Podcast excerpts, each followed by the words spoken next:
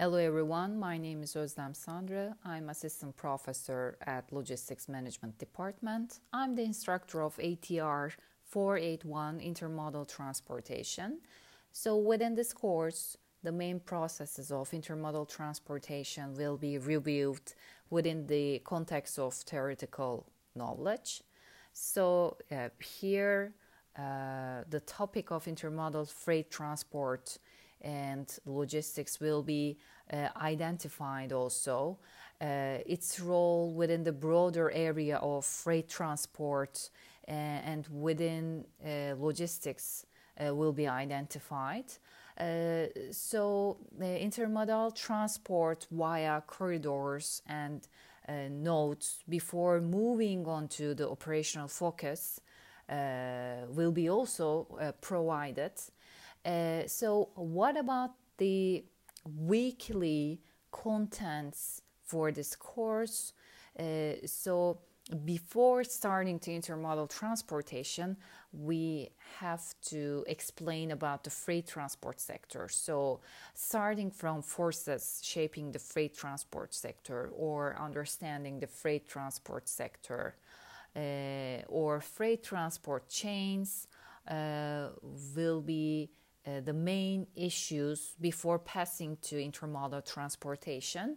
After learning about uh, these topics, uh, we're going to start the basic concepts in intermodal transportation and we have to uh, make comparisons between multimodal, uh, combined and intermodal transportation.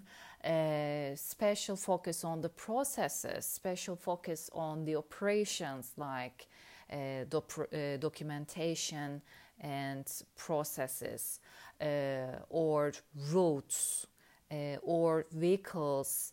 and facilities in intermodal freight transport operations.